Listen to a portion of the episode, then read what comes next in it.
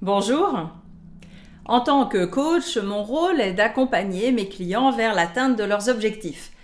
Donc c'est simple, on définit l'objectif, une stratégie, un plan d'action en fonction du contexte, des ressources disponibles et des freins éventuels, et on passe à l'action pour atteindre son objectif.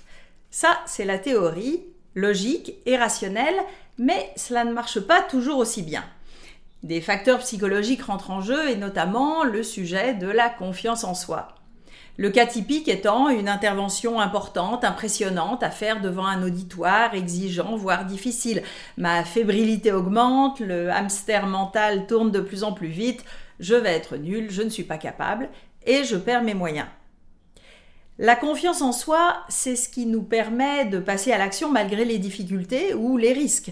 Je crois en mes capacités et cela me permet d'agir de manière efficace sans avoir peur de l'échec ou du jugement des autres. Idéalement, je garde le stress positif qui me stimule sans tomber dans le stress négatif qui me handicape. Cela ne veut pas dire que je crois pouvoir tout faire. Si je pense être capable de monter au Mont Blanc et que c'est totalement déconnecté de mes capacités, ça ne s'appelle plus de la confiance en soi, mais de l'illusion. Et à l'inverse, le manque de confiance, la peur, face à un objectif irréalisable ou dangereux, s'appellera alors du bon sens. Donc ça, c'est le niveau des capacités, des compétences, je suis capable ou je ne suis pas capable au sens propre. Et alors, je décide d'apprendre ou bien je réajuste l'objectif. Je travaille ma présentation à fond, je demande les conseils avertis d'un senior plus expert que moi, ou même je fais la présentation avec mon supérieur pour baisser la pression. Et progressivement j'apprends, ma confiance augmente, donc ma confiance en moi dans ce genre de circonstances, c'est un cercle vertueux.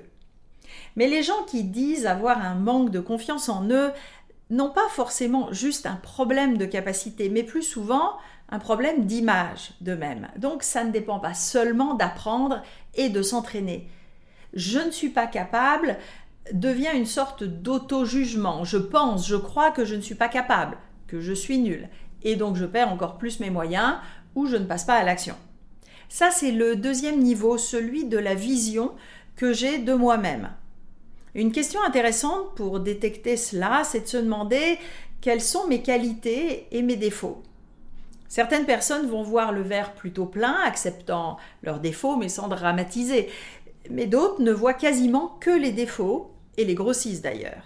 Et quand on leur fait un compliment, elles ne le croient pas ou vont le minimiser car cela rentre en conflit avec l'image plutôt négative qu'elles ont d'elles-mêmes. À ce niveau, mon identité commence à être attaquée. C'est la différence entre « j'ai loupé mon examen » et « je suis nul ». Quand j'ai une image dévalorisée de moi-même, il y a des croyances en arrière-plan qui me font filtrer la réalité d'une manière négative.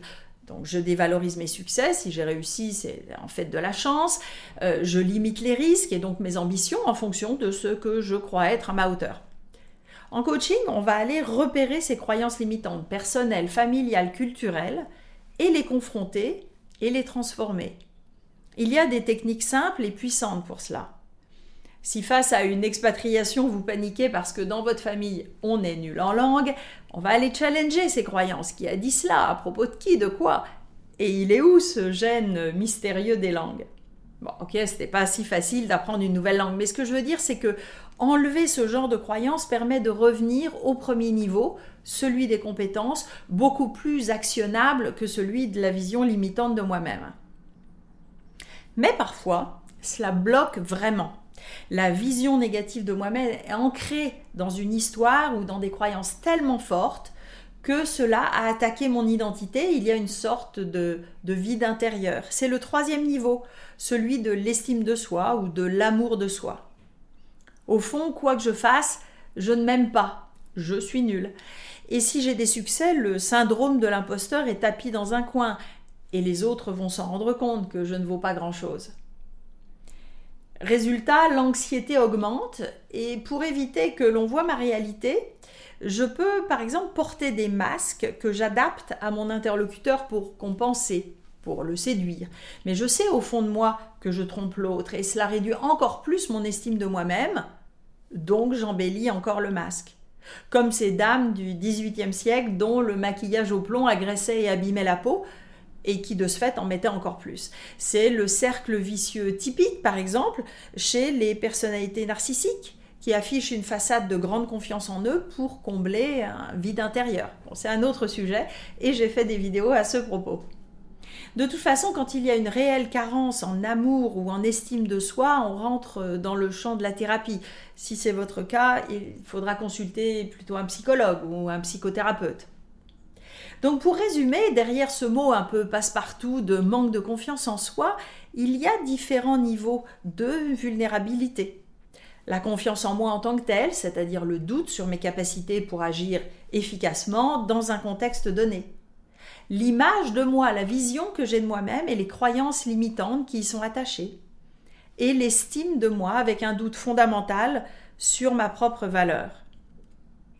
J'espère que cette vidéo vous a aidé à repérer ces niveaux de manque de confiance en soi, chez vous ou chez les autres, pour adapter vos stratégies et surtout passer à l'action pour dépasser ces limites. Le coaching, l'hypnose thérapeutique et bien sûr la psychothérapie peuvent vous aider. Et si vous souhaitez consulter en coaching ou en hypnothérapie, vous trouverez ci-dessous des liens utiles. Si ces sujets de psychologie et de développement personnel vous intéressent, abonnez-vous maintenant à ma chaîne en activant les notifications pour être prévenu des prochaines vidéos. Et vous pouvez vous inscrire également à ma lettre d'inspiration mensuelle avec le lien ci-dessous. À bientôt!